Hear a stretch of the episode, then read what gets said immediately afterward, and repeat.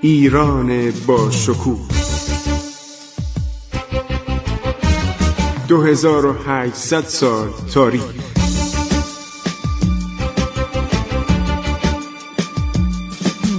عبور از تاریخ.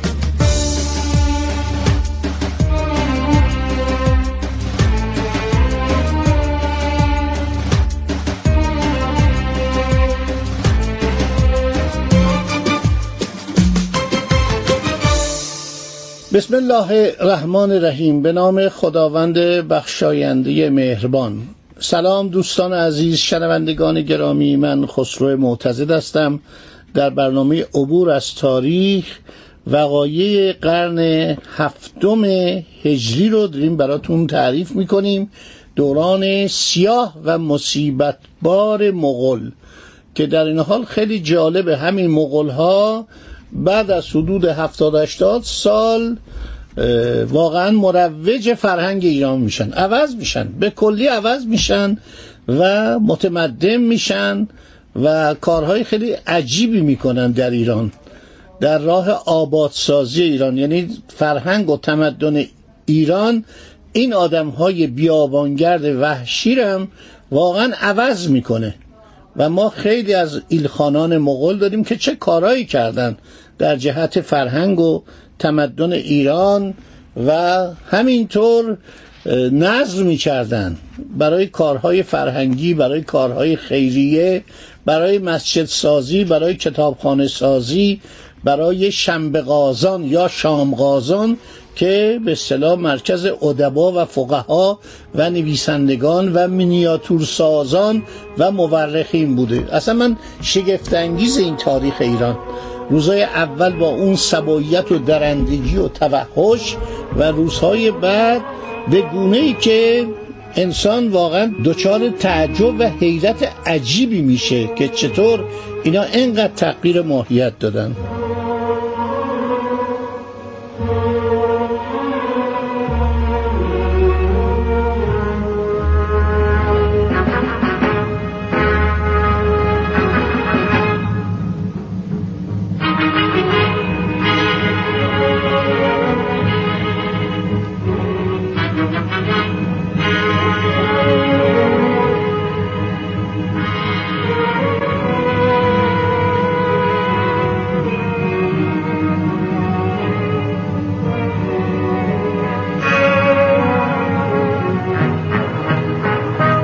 خب برگردیم به اون متاسفانه روزهای اول که ناچارم بگویم که بدانند مردم نمی‌دونن.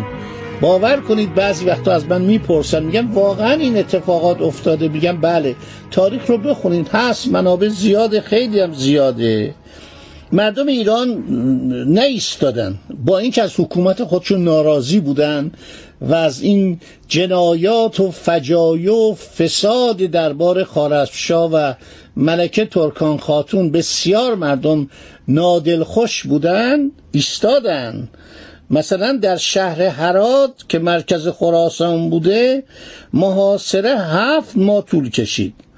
چون در جمادی اول سال 619 آن شهر تسخیر شد مهاجمان طی هفت شبانه روز کشدار تعطیل ناپذیر یک میلیون و ششصد هزار تن از مردمان شهر را سر بریدن میگن اقراقامیز نیست اقراقامیز نیست بوده.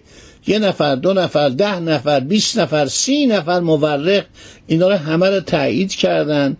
عرض شود خاج رشید الدین فضل الله همدانی که صدر بوده مورخ بزرگی بوده چندین زبان می‌دونسته از جمله زبان چینی و این آدم کتابی نوشته به نام تاریخ قازانی به نام سلطان محمود قازان خان همه اینا رو نوشته اجازه داشته بنویسه.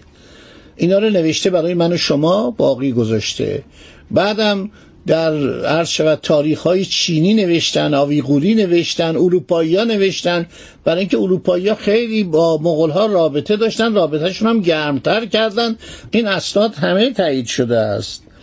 در جرجانیه مرکز خارز کار به جنگ تنبتن در محلات و کویهای شهر رسید. مغلها با کمک منجنیق و اراده و پرتاب کوزه نفت خانه های مردم را ویران می‌کردند. علا رغم پایداری های قهرمانانه مردم که درست هنگامی که حکومت اسلحه را زمین گذارده بود مثل صفویه که شاه سلطان حسین تسلیم شد ولی مردم ایران تسلیم نشدند. و واقعا آن هفت سالی که اینها ایران رو اشغال کرده بودند روزگار رو بر آنان تلخ کردن. از جمله مردم قزوین. دو هزار نفر از این مهاجمین رو کشتند و همینطور مردم گز و بن و تمام نواحی ایران مقاومت می‌کردن. این خصلت ملت ایران بوده. مغول ها به برتری قوای نظامی با این مردمی که متحورانه می جنگیدن با توحش و خونخاری و تخریب روی مردم در اغلب نبردها پیروز شدند و سرنوشت شومی را بر مردم تحمیل کردند. مثلا در شهر خارزم لشکریان مغول در شهر رفتند و به کوزه های نفت آتش در محلات افکندند. مردم شهر پناه به دروب دادند یعنی در در پشت در خونه هاشون و بر سر کوچه ها و محلات جنگ از سر گرفتند.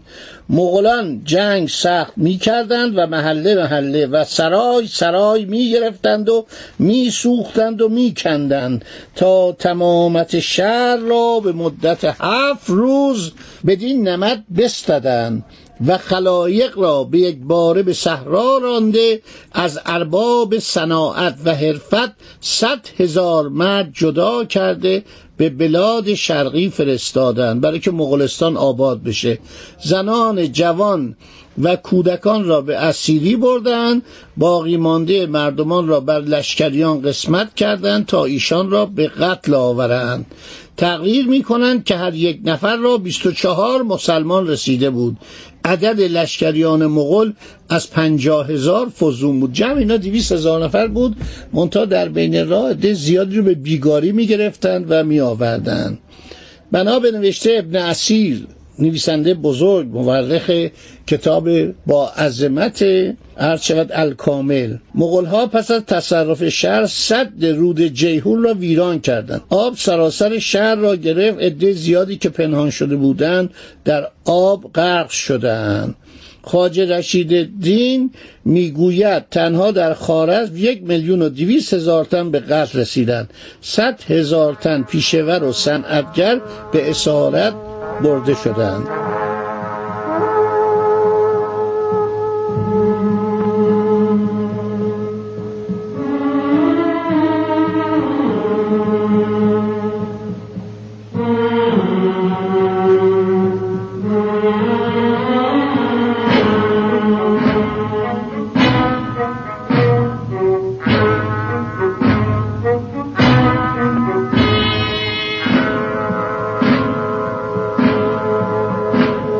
در شهر ترمز از بلاد معتبر خراسان یازدهم روز از جنگ شهر را گشودند و به غر مردم را یک باره راندن و تمامت را بکشتند.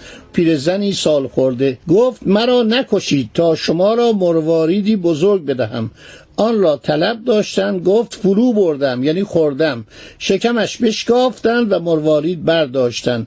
و بدان سبب مردگان را شکم میشکافتند. اینا رو تمام نویسندگان ایرانی نوشتند. با توجه به آنچه ذکر شد آشکار می گردد که موقعیت ژئوپلیتیک ایران قدیم قرار گرفتن این کشور در مجاورت اقوام تاراجگر و بیابانگرد آسیای مرکزی و شرقی چه آسیبهایی به تمدن ایران و جامعه ایران وارد ساخته. نه تنها روند زندگی روزمره معاش فرهنگ کشاورزی صنعت تولید تجارت تبادل کالاها را مختل کرده است بلکه بر مناسبات اجتماعی و تشکل طبقات میانی نیز تأثیر گذاشته است. فرامین ظالمانه و ضد بشری مغل که هزاران آزاد مرد صنعتگر و پیشور و هنرور را پس از قتل عام خانواده و همسر و فرزندان نگونبختشان و سوزاندن خانه و آشیان و شهرشان به صورت بردگان زبون و مطیع ایل سالاران و بیابانگردان در می آورد تحول و توسعه اجتماعی رو در ایران متوقف کرد. یعنی چی؟ یعنی ما برده شدیم. ما در تاریخ ایران بردگی نداشتیم. یعنی بردگی به این وسعت که یک ملت به صورت برده در بیان این در تاریخ ایران نبوده. شیوه زندگی عقب مانده و ابتدایی بردهداری را در کنار خلق و خوی ناپسند و زمائم اخلاقی و ترس و وحشت دائمی رواج می‌داد. ما یه ملت شجاعی بودیم. شما اگر تاریخ بخونید در زمان سلاجقه خارزمشاهیان قبل از اون ما هر سال از ایران قاضیان می‌رفتن. قاضی با قین با الف با ز. یعنی چی؟ یعنی مبارز غزوات.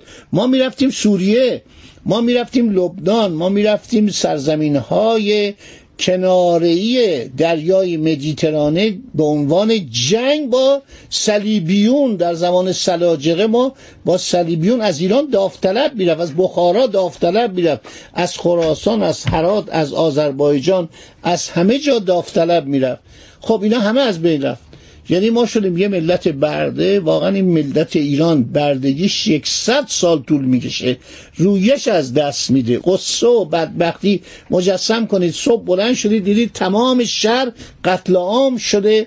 و حتی آواز مرغان دیگه نمیاد. همه چی تموم شده. تاریکی چراغها خاموش. مملکت رفته در یک سکوت قبرستانی. یه مش دیوانه زنجیری آدم کش ریختن به این مملکت و این مملکت رو نابود کردن. نشاط و شادابی و شکار و عرض شود. جشن هایی که در زمان غزنویان گرفته می‌شد.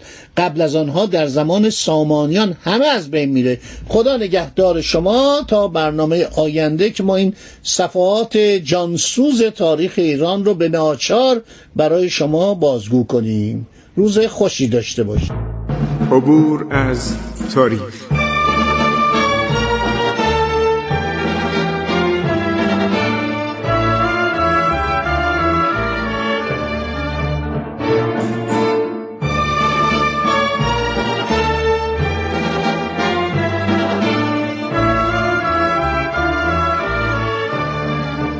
ایران با شکوه. 2800 سال تاریخ. سرگذشت ایران ما به روایت خسرو معتزد.